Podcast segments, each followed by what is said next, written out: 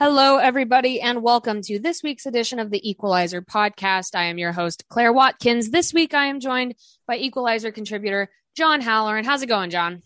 I'm good. A lot of soccer today. A lot of soccer today. We're recording this on Sunday evening, so forgive us if we our brains get blurry or if we miss something that happened on Monday.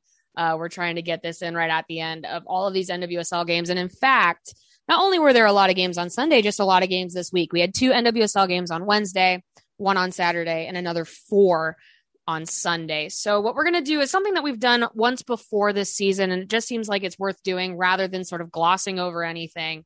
We're going to take this table wise, talk about teams, talk about the weeks that they have, uh, the weeks that they had this week, or even just how things are going this month, going into really the home stretch of the season. There are a number of teams who have eight or seven NWSL games left in the season. So we are really getting down to crunch time.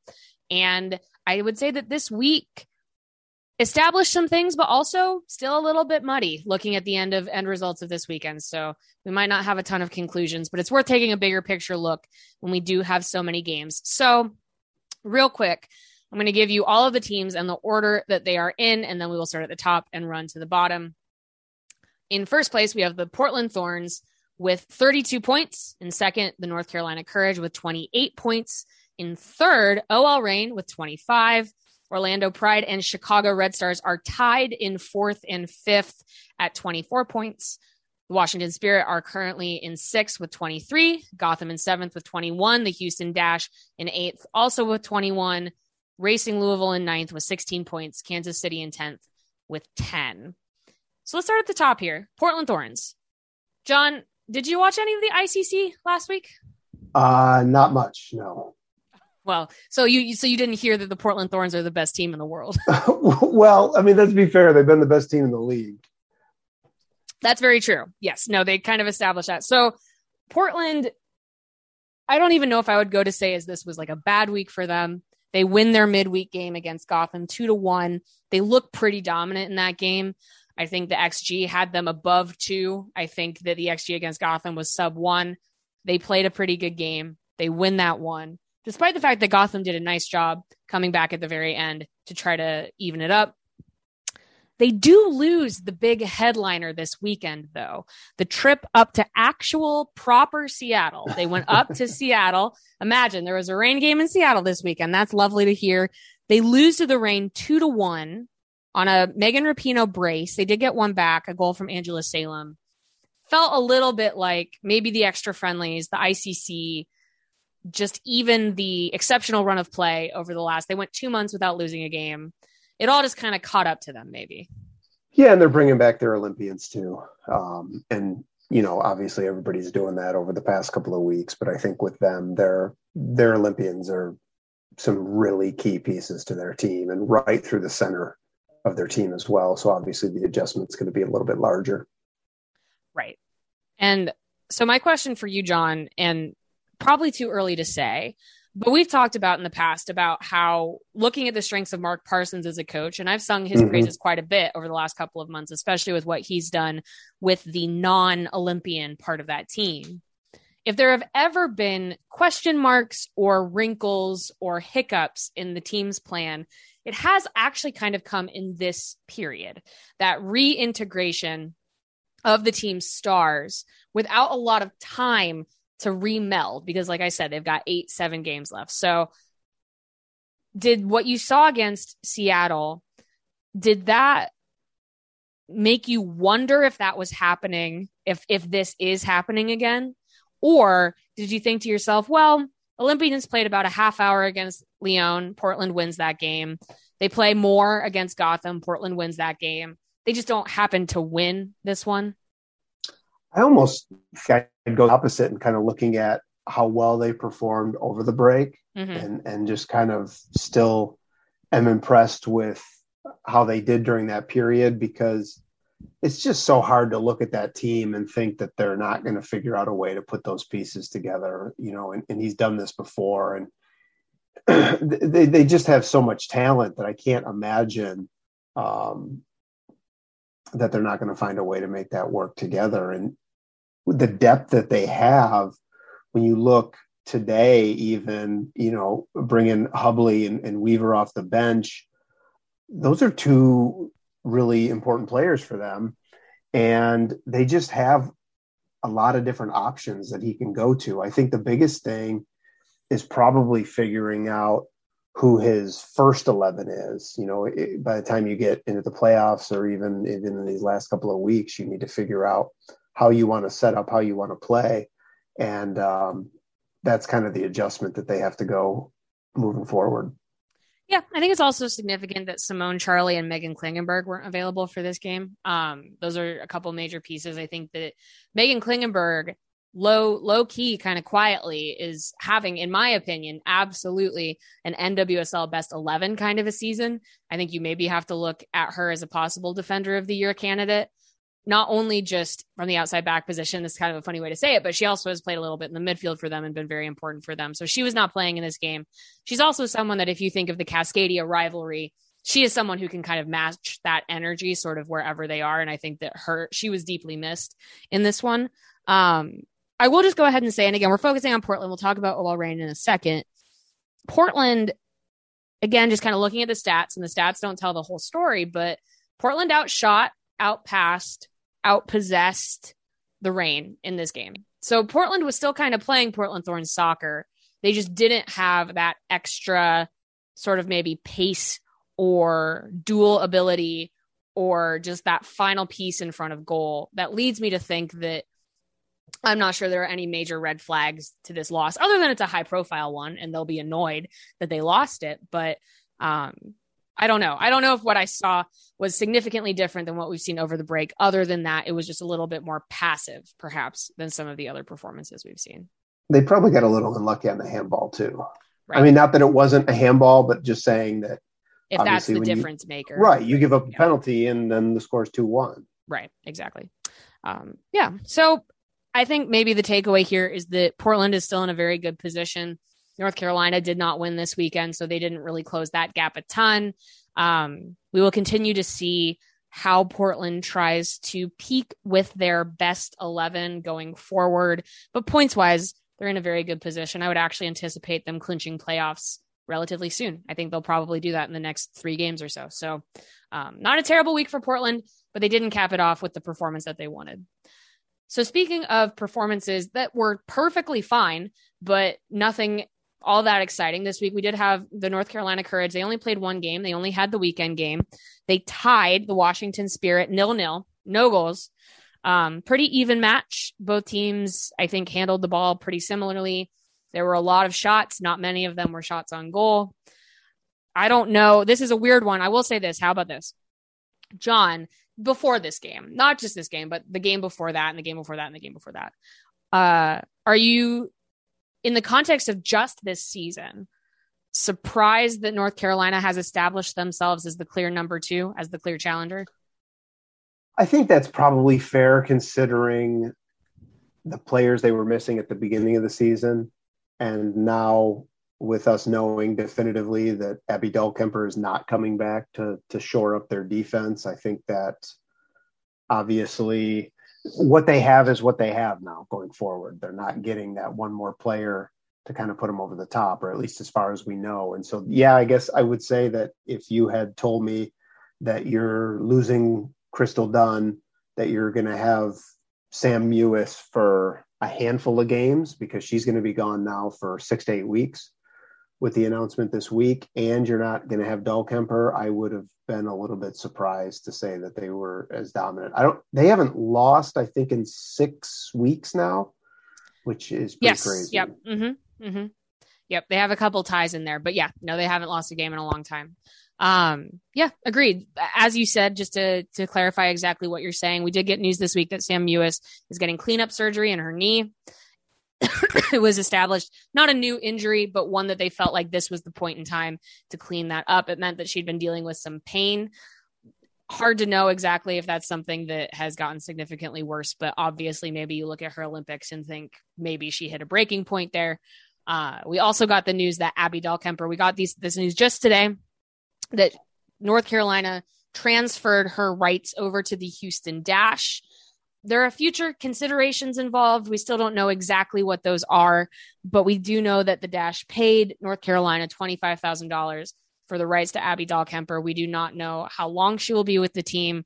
We do not know what future considerations North Carolina might be getting.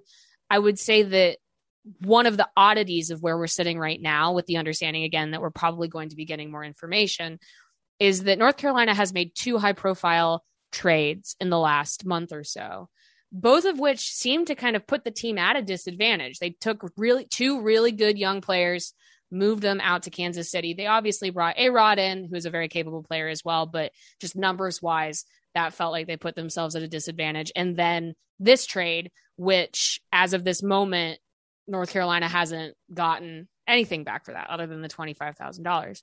So, like John said, this North Carolina team, this is who they are. But in the NWSL this season, that's been good enough for one of the pole positions for the playoffs. It has, and you know they they had gone to a three front. Was it last weekend? They were back in a two front, back in the box midfield this week. They also accrued a lot of cash in that Kansas City trade, which a lot of us thought yeah. was going to be used for Dahlkemper, and now they've gotten more cash. So who knows what they're planning on doing with all of that as well. Right. So maybe not something that gets revolved this season, but they obviously have to think that they have the ability to be dangerous regardless. And I think we're seeing a number of teams make that decision where we're not seeing, and this makes sense going into there's going to be double expansion in the off season. We're either through per, like individual circumstances or larger team stewardship we're not seeing a lot of home run swings in terms of this mid-season any sort of mid-season acquisition which part of that might be that they know that they're not going to be rewarded for that in in this off season coming up. So interesting to see. North carolina again has to feel good about where they're at. They need to get sam mewis back.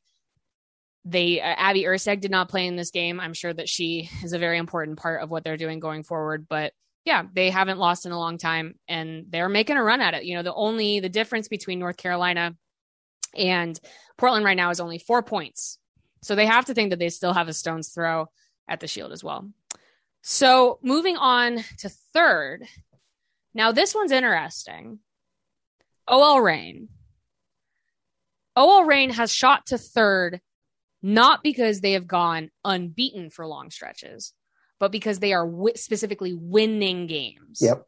They are getting three points from, I think, 90% of their last six or seven games. And that has shot them up to third place. They seem like kind of a win or lose deal right now. They remind me a little bit of Chicago in 2019, maybe, where when it's all there, they look really good and they're able to stack those points up. And then sometimes they have these games where it's not all clicking. But they had a very good weekend. They set the new, and I'm sorry, guys, I have to put a caveat here. They set a new NWSL record for attendance 27,248, which is a magnificent number by any stretch. It was a doubleheader with the Seattle Sounders. It is not the standalone NWSL record for attendance, but nonetheless, a very good achievement in Seattle. Um, yeah, they beat Portland two to one. And I just want to say this is going back to their game last weekend. Megan Rapinoe looks very engaged for OL Reign right now, which I'm not sure I would have predicted post Olympics. What about you, John?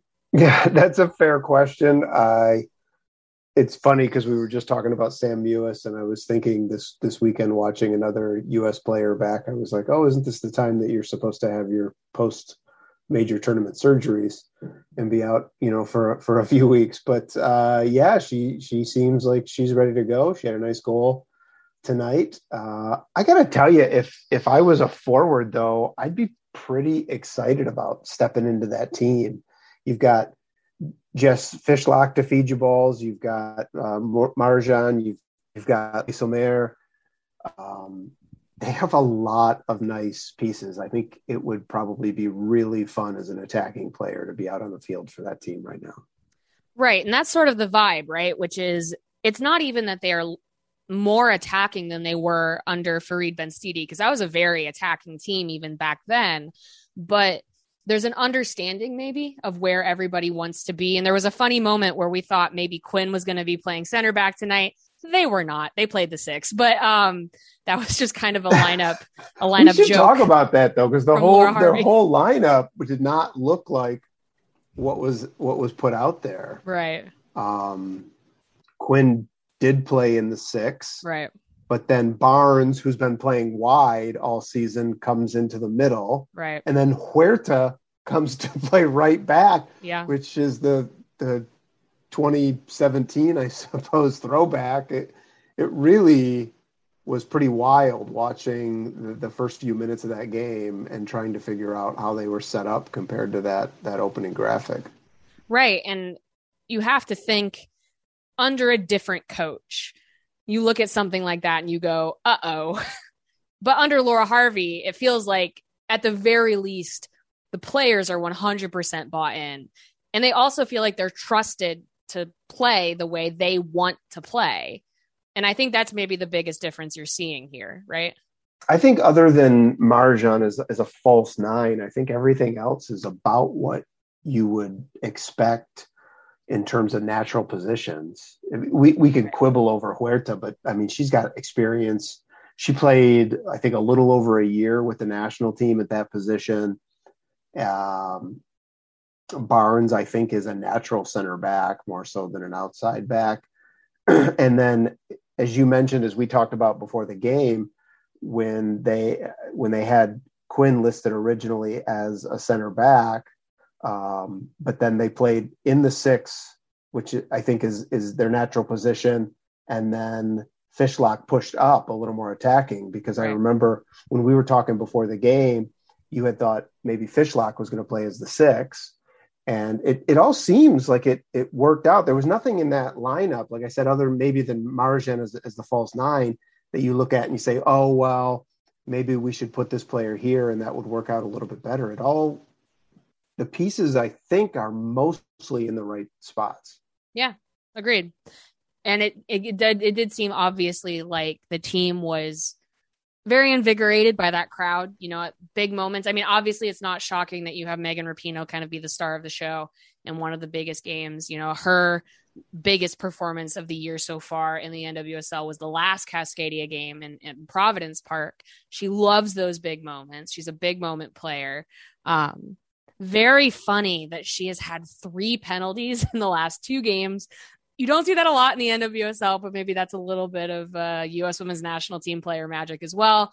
Um, but yeah, I mean, then maybe my follow up question is OL Reign is surging right now.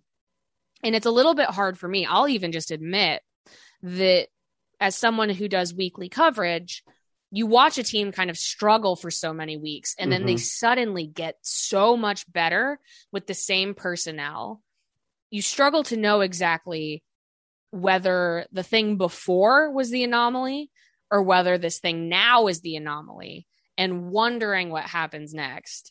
So I'm going to ask you the impossible question, John. Do you think OL Reign has established themselves as a championship contender over the last six weeks?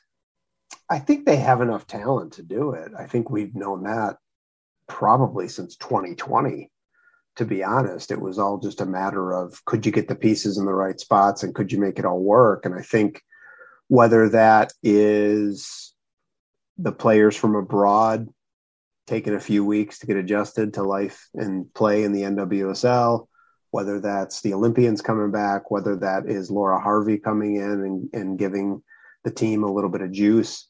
I think that uh, they're in that position you look at almost every every player in that lineup and you'd want to have almost every player in that lineup on your team if you could.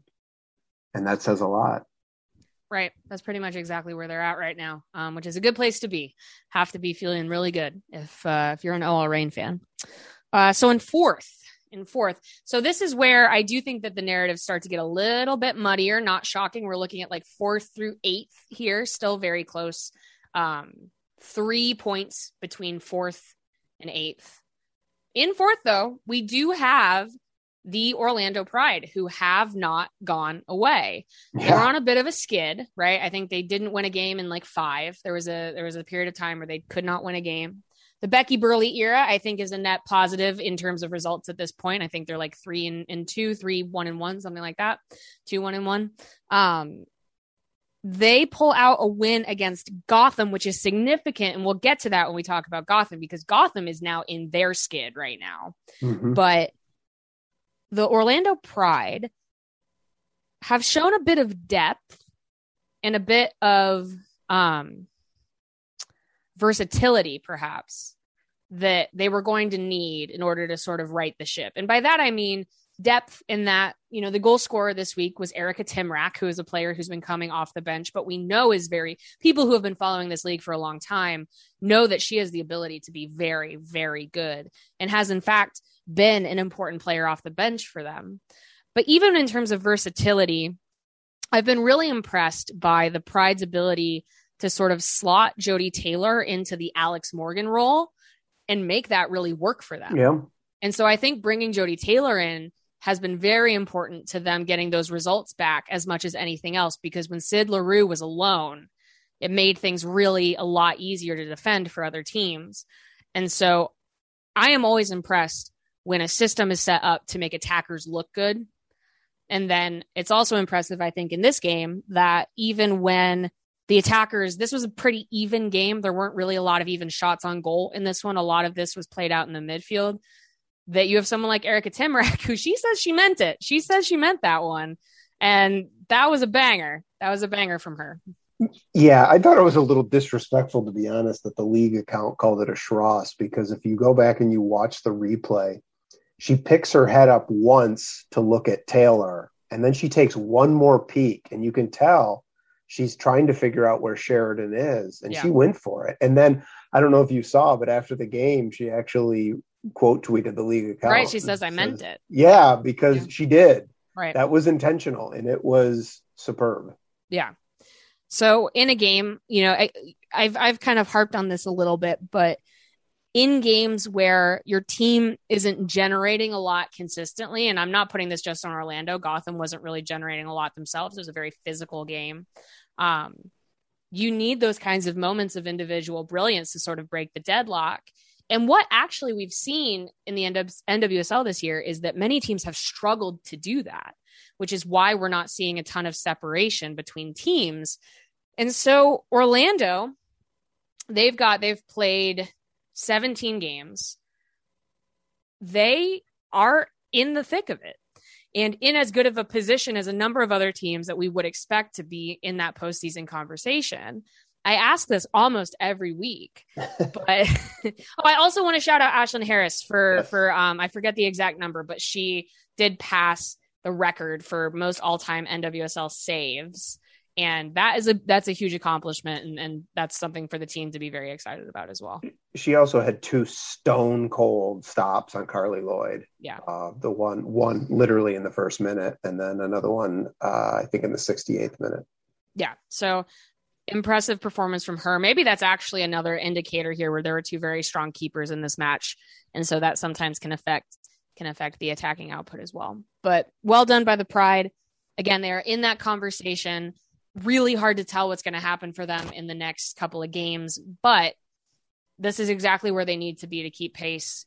And anytime again they pull out three points, I think is very impressive from them, especially against a close rival, which I would consider Gotham to be in terms of uh, form and where they're planning on shaking out in the league table. So the final team in this first half is a team sitting in fifth, tied on points and games played with the Pride I think actually it's just a tiebreaker between the two of them. They've only played once and Orlando won it. So I think that is the tiebreaker that's holding Chicago back.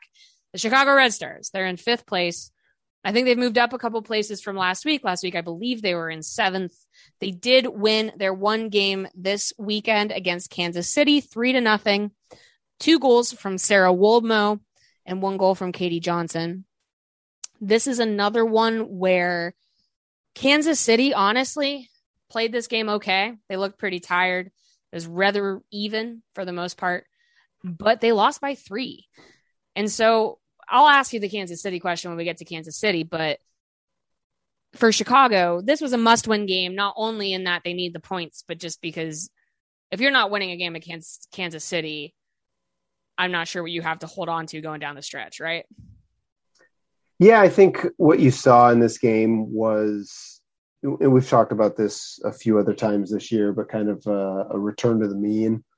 And uh, I, I, will say that when Rachel Hill missed that chance early, I think it was like the ninth or tenth minute, I thought, I thought Kansas City was just going to come down and score because that that's really kind of been Chicago's mo this year is create a few chances in the first 30 minutes, look really good, give up one on the counter or a bad giveaway, and then lose the game 1 0.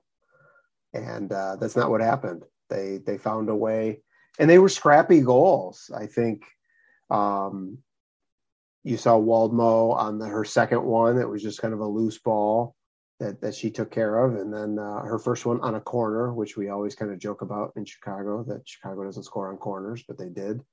Um, and then there was another one when it was still 1 0. Mal Pugh late in the first half had taken on a defender, beat her in the box, and then fired high. And that was another moment you thought they really needed to put this game away when they had a chance, but they they still pulled it out. And for a team that doesn't generate a lot of high quality chances, I think this was an important win. I mean, we can we can talk about it being against Kansas City, but Chicago scored three goals. I think that's a little bit of a confidence boost for them. We know their attack has been a bit underwhelming all year, so I'm sure that had to feel good. Right. And I think, again, because we're looking at the table, and part of this is sort of some bigger picture stuff. The thing hanging over Chicago's head right now is that they had a pretty front heavy schedule. And so the teams behind them, you know, they Houston has two games in hand mm-hmm. from Chicago. Three of the teams ahead of them in the table have a game in hand. Both Washington and Gotham, who are the two teams closest to them behind them in the table, have a game in hand. So Chicago being in fifth right now at 17 games, when a number of teams are at 15, 16 games played, is that they have put themselves in a position where they actually probably their winning percentage has to be higher now than it was for these 17 games that they've played already in order to be in the position that they want to be in at the end of the season. For example, their next game is against Gotham. Gotham has a game in hand. That would be this would be the game that Chicago needs to win if they want to have separation from that particular team. If they don't do that, then Gotham has all of the power in leapfrogging Chicago, right? And so when you look at them put this good game together, this 3 nothing win against Kansas City, it was much better in many ways, even just in the literal put ball in goal sort of sort of a way that you win a soccer game. Um, I will say that I'm not sure it necessarily tells me what's going to happen next, though. Um, yeah, no, they've, however, been, they've been wildly inconsistent. They've been wildly inconsistent, and they also like I I don't want to discount. You know, they haven't had Vanessa DiBernardo for over a month. They haven't had Julie Ertz the entire season. They didn't have Dani Colaprico for this game. They have sent, you know, they sent Sarah Luebbert that she's going to go down and play in Mexico. Um, they've been playing Katie Johnson as a false nine in place of a 10. They have been trying to, you know, work Mal Pugh in more, and she had two assists in this game. Chicago's been working on a deficit a little bit, some of which is not their fault, and some of which is probably the own roster building that they did themselves. And the funny and frustrating thing about Chicago is I think that even now, with, you know, what, eight games to go, nine games to go, they are still, it's really just going to depend on how it ends. And that's what we still don't know exactly what is going to happen. But it was a good win, good win for them. I think that, again, Mallory Pugh looked very good. I think that Katie Johnson looked very good as well. I've mm-hmm. liked her play over the last couple of weeks. So that has been part one of this week's edition of the Equalizer podcast. We will talk about the bottom of the, t- the table. Oh gosh, I tried to say bottom and five at the same time. The bottom five of the NWSL table next. Welcome back to this week's edition of the Equalizer podcast. I am your host, Claire Watkins. This week I am joined by John Halloran. And real quick, I'm going to do the thing I do every week. I will ask you to rate and review this podcast. Go ahead and give us five stars give us a nice rating, helps people find us, which is very, very useful as we try to give women's soccer coverage of the NWSL and beyond for the rest of this year. So we're here. We've been, if you missed part one for whatever reason, we have been sort of just breaking down the NWSL table after there were quite a few games this week, some midweek, some this weekend. We did the top five. Congrats to the top five. We are now doing the bottom five, which they shouldn't feel too hard on themselves. Some of it's quite close. Eh, some of it is getting less and less close with every week. Um, but to start, start with the best of the rest here. The Washington Spirit, who are currently in sixth, they're one point off of that fourth and fifth spot that Orlando and Chicago share. The Washington Spirit are hard to talk about right now, only just in that if you have been following all of their off the field stuff, which we've talked about, you would think they were a team in turmoil. But what we're seeing on the field is a little bit more nuanced than that because sometimes they look quite organized mm-hmm. and very exciting.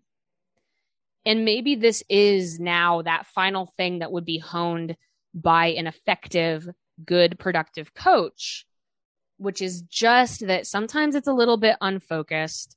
They have a roster that's a little bit lopsided and they are struggling to find separation between them and everybody else. I don't know. What are your thoughts on Washington, John?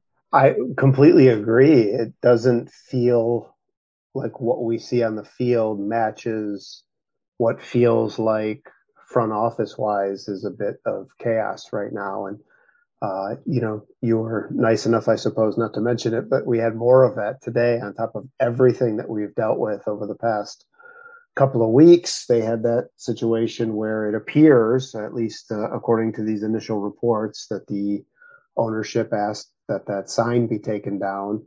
And then we have a sell the team chant in the last few minutes of the game. So, uh, not a great situation brewing there between the organization and its fan base.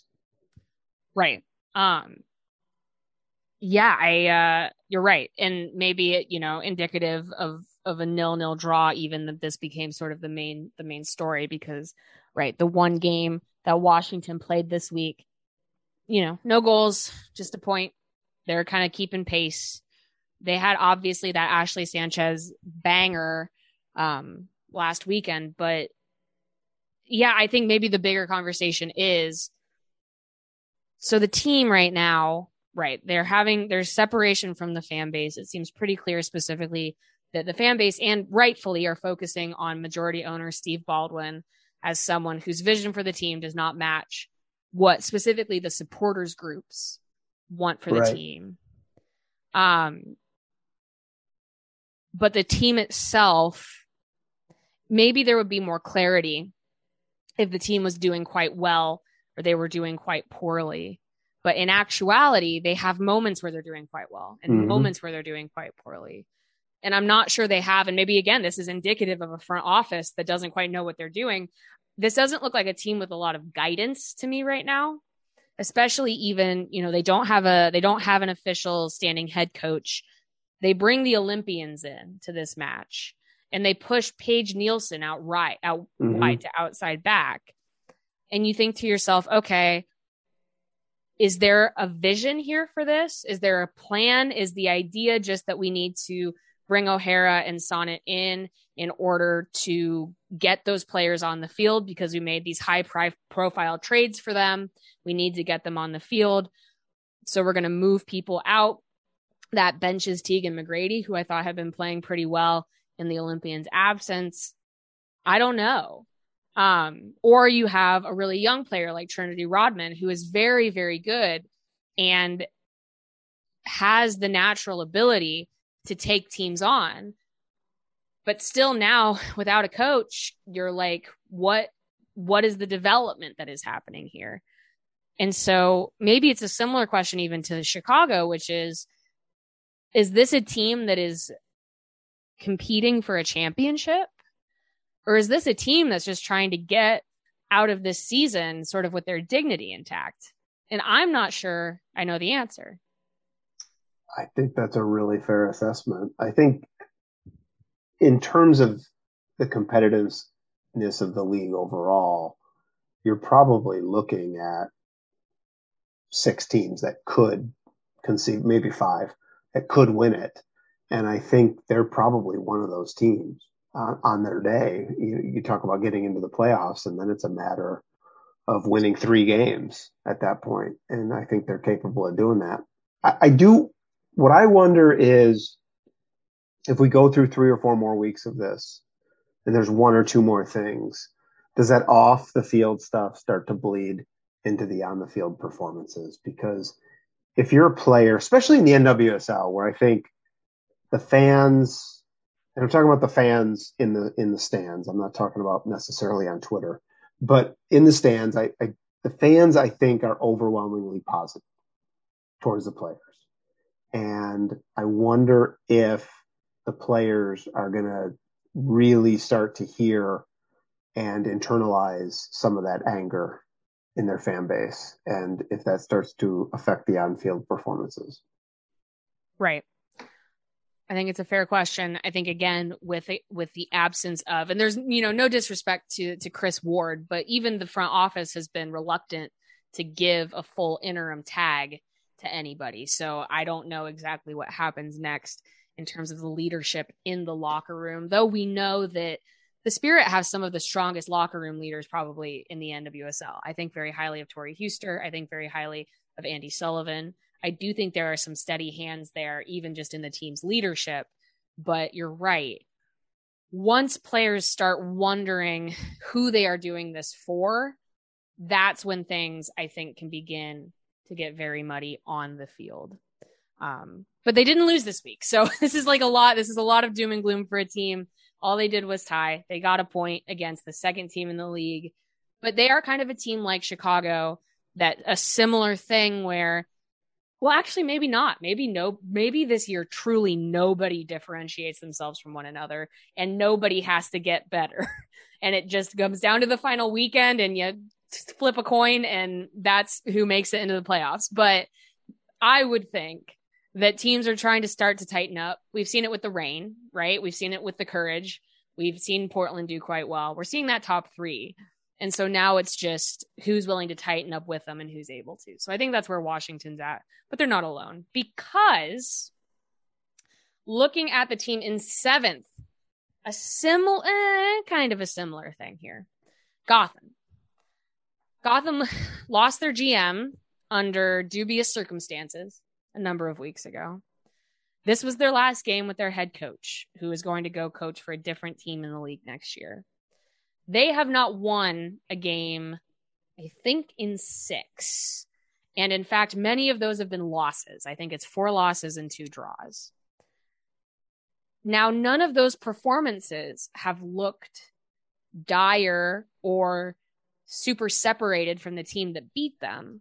But you have to wonder again do the off the field things affect the team? Because you'd have to think, obviously, are they affecting these results?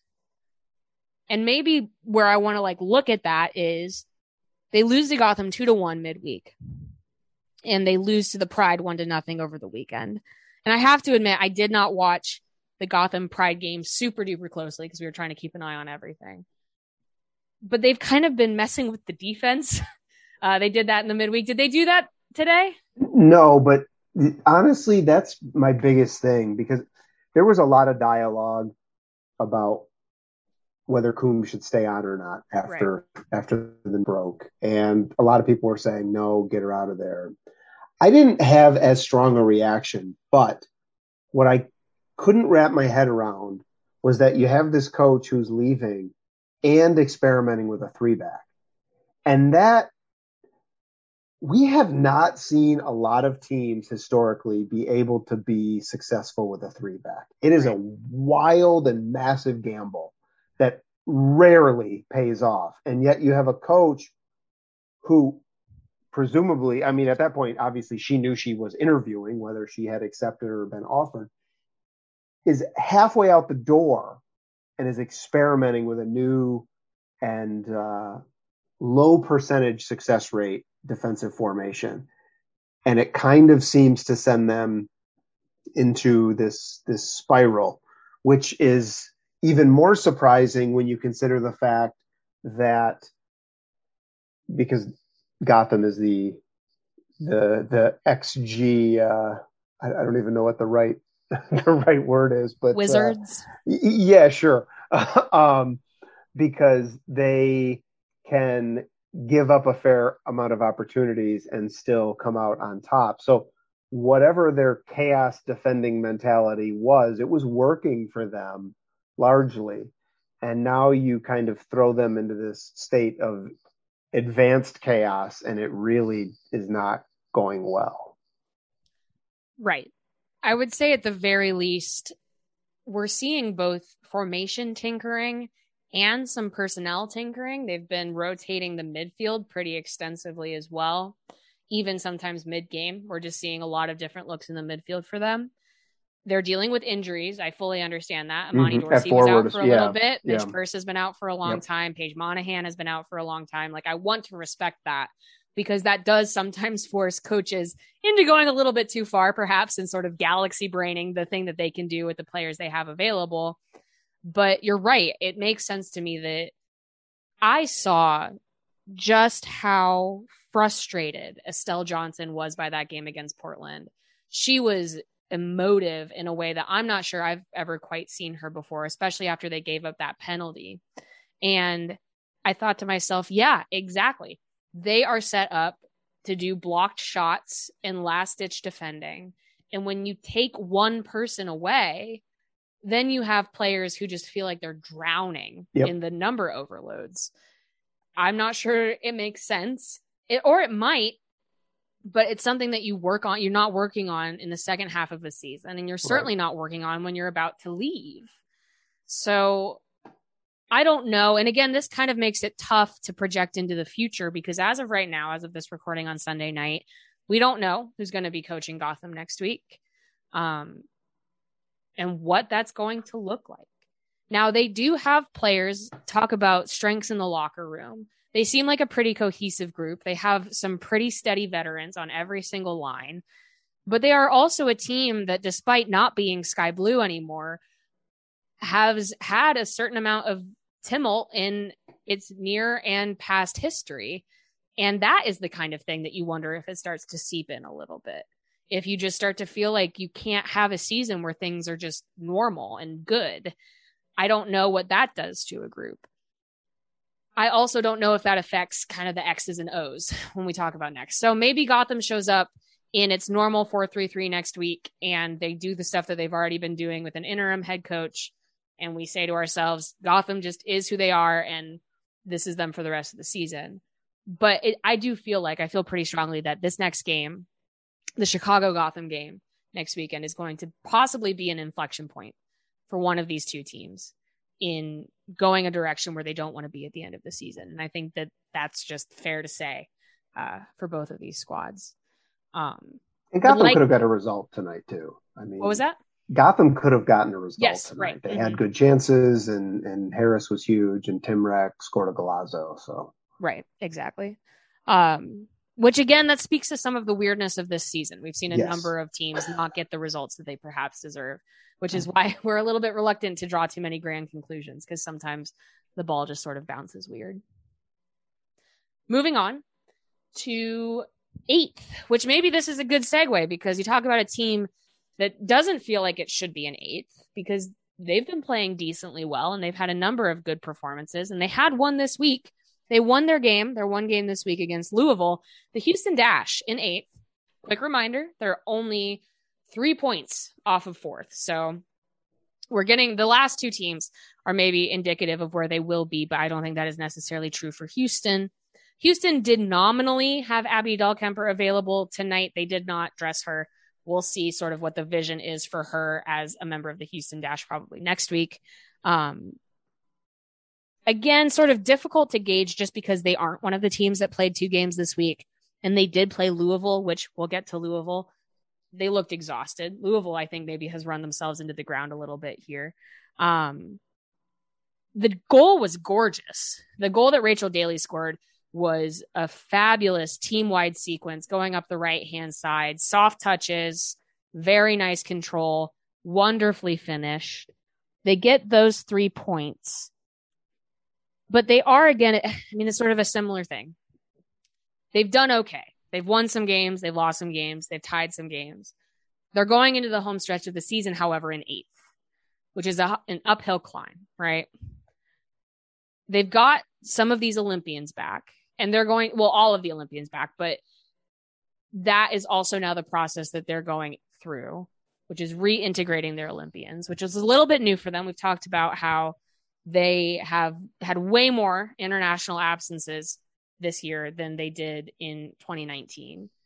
Um, I don't know, John. Any thoughts about the Houston Dash? I think their integration is a little bit easier because I don't think that their squad is as deep. So I think you know exactly where the players coming back are headed into their lineup. Right. Um, the the Dahlkemper thing could get interesting because you feel like Katie Naughton and Megan Oyster have settled now for two years. Right. I know you said the three back doesn't work, but what if?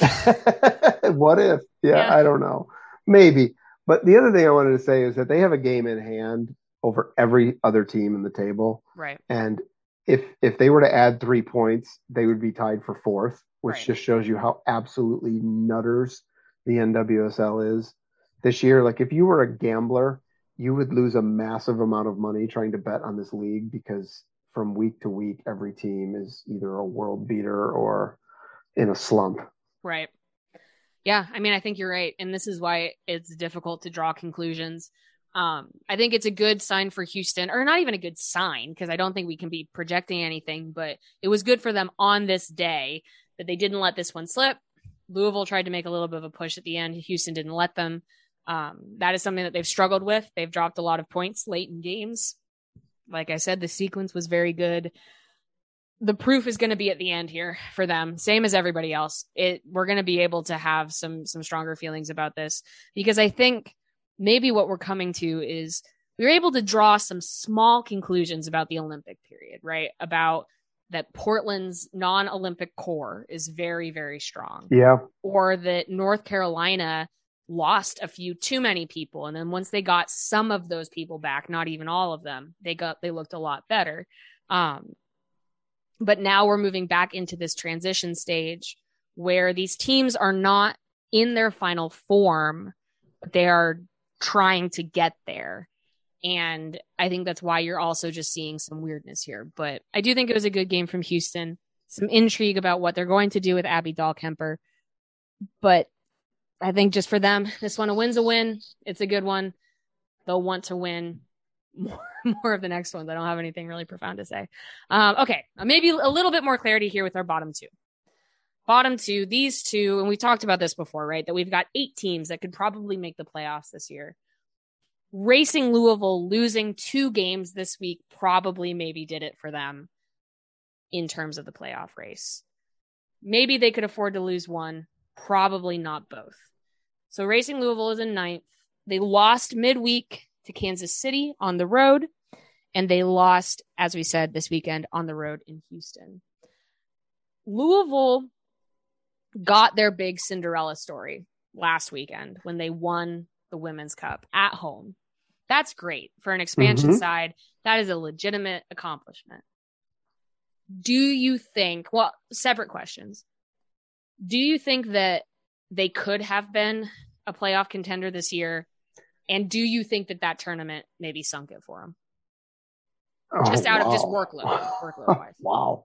Um, I, I think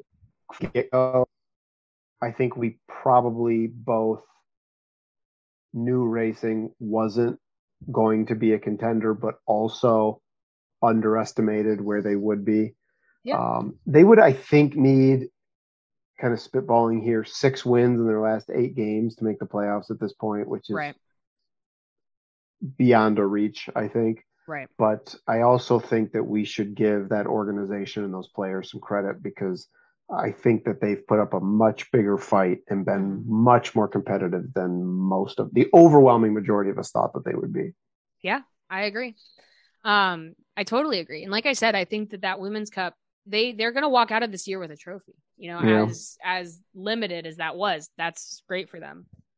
Um, in the context of this week, I just think they looked a little bit worn out. They had to do a lot of heavy rotation for that Women's Cup final. They got caught in transition against Kansas City in the midweek, just really quick transition by Kansas City. Um, then against Louisville again, I think they just didn't really have it in the tank. And it does just start to feel like there, and this is something that does happen. Maybe this is indicative of, of that thing that we're talking about, which is that the group that they have compiled has been much more competitive probably than we gave them credit for and they've done quite well but the issue with a group that is maybe punching above its weight week after week after week is that's exhausting and yeah. i think that might just be what we're seeing a little bit is just a group having some trouble without the boost that comes with depth and comes with stars who can carry a game for you i just think that team looks a little bit tired and I think that that is what we saw this week from them. Um, yeah, I don't know if I have any other big statements about Louisville other than that they're losing pace. Maybe a couple weeks ago they were in the top in, in the running in the conversation. I think that is probably no longer the case, but I don't want to say that as a failure because I think they've done quite well. This was just a rough week for them. Now to the final team, team in tenth. They've uh, They've got they've got 10 points. Definitely what you would say off the pace. They did get a win this week. Kansas City gets their second win of the season. Also at home, as we talked about the game against Louisville. As we said, pretty quick trigger transition game. They caught Louisville snoozing in the back. Kristen Hamilton had a very nice goal. They have Aidy Franch now, who I think is an, a huge asset to them in the back line. Very assured performance from her, even in this 3 nothing game that they lose against Chicago. I think Aidy Franch had a very nice match. So, my question for you, John million dollar question. You ready? Why does Kansas City keep going pace for pace in terms of shots, passes, possessions, duels, and losing these games by three or four goals? They don't mark in the box. Yeah, is that just it? I mean, yeah. I don't think any one of Chicago's goals this week was impossible to prevent. Yeah. Right? They they all were a, a, marking issue, or or I mean, at least two of them were clear marking issues. So I just think that you can't give up goals like that, and it's it gets redundant because you hear you hear the announcers basically repeating Huw Williams word for word.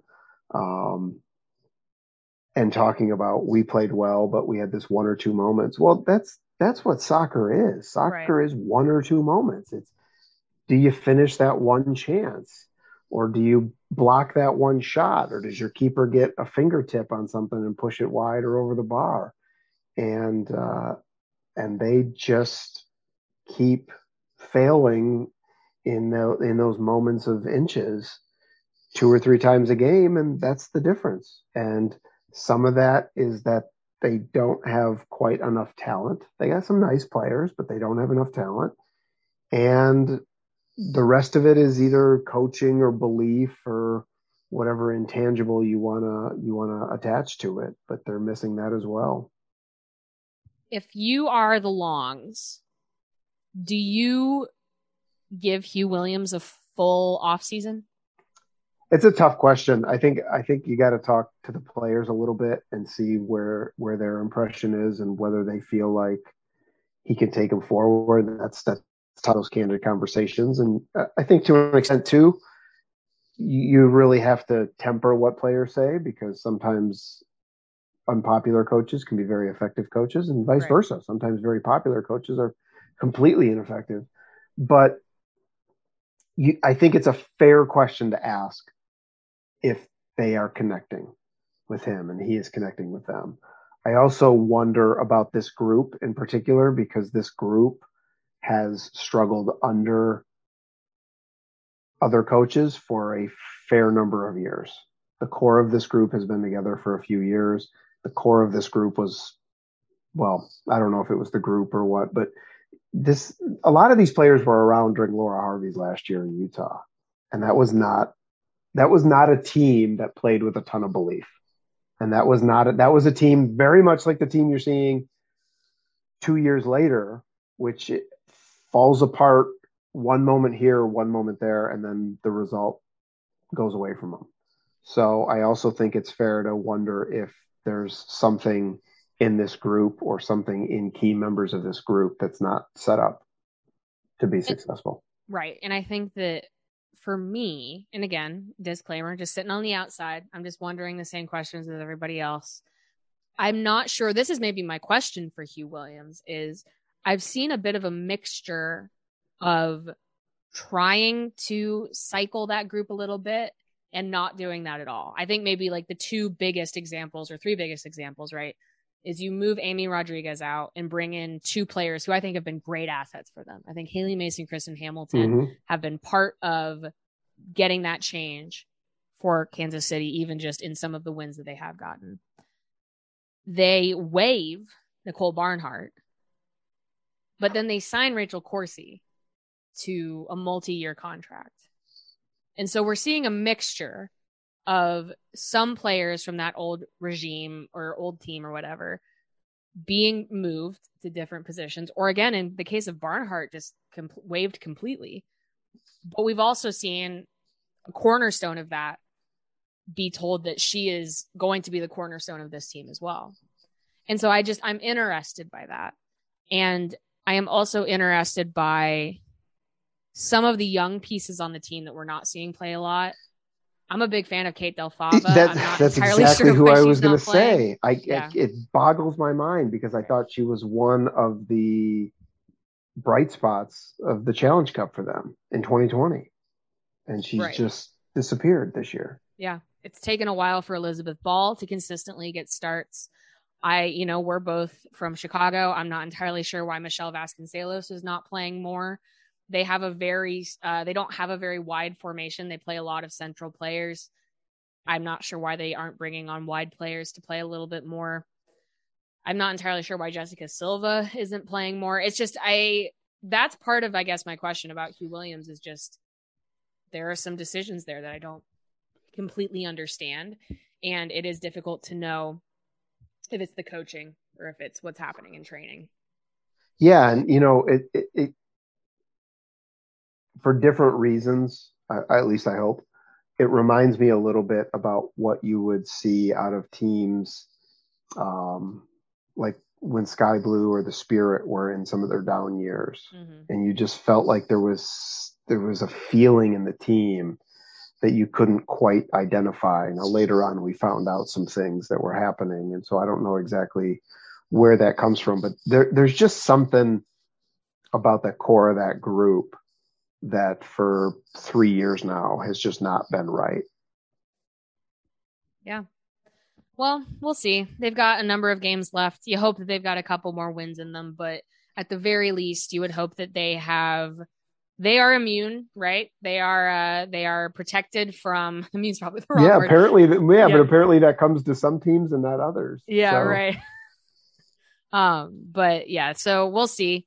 Um, yeah, you're just looking for arcs. I guess maybe that's the overarching theme this week is just we would love to be able to say some definitive things about this season, and yet it is eluding us. Um, but that's exciting. That means that this home stretch is going to be it's going to come down to the wire. Some teams, there are going to be some teams really disappointed with how this ends, and it'll be fascinating to see who it is. Any final thoughts, John, on on this weekend and on this week of games? I'm, I'm glad I moves towards the future, right? We see some press. You know? yeah, I suppose, but I mean, it's hard to even know what's happening with so many of these moves with the expansion draft coming. Right. All will be revealed in the future. going to be playing in these damn playoffs, or even who's going to where it's going to be, where the playoffs going to be. John, you know? nope. Nope. Okay. All right. it's getting late. We should wrap it up. Thanks so much for listening to this week's edition of the Equalizer podcast. I am your host, Claire Watkins. Thank you, John, so much for joining me. Shout out to our producer extraordinaire, Jacqueline Purdy, and to Blue Wire Podcast, our distributor. We will be back next week with, I'm sure, a bunch of wild, crazy, chaotic NWSL action. We'll see you guys next time.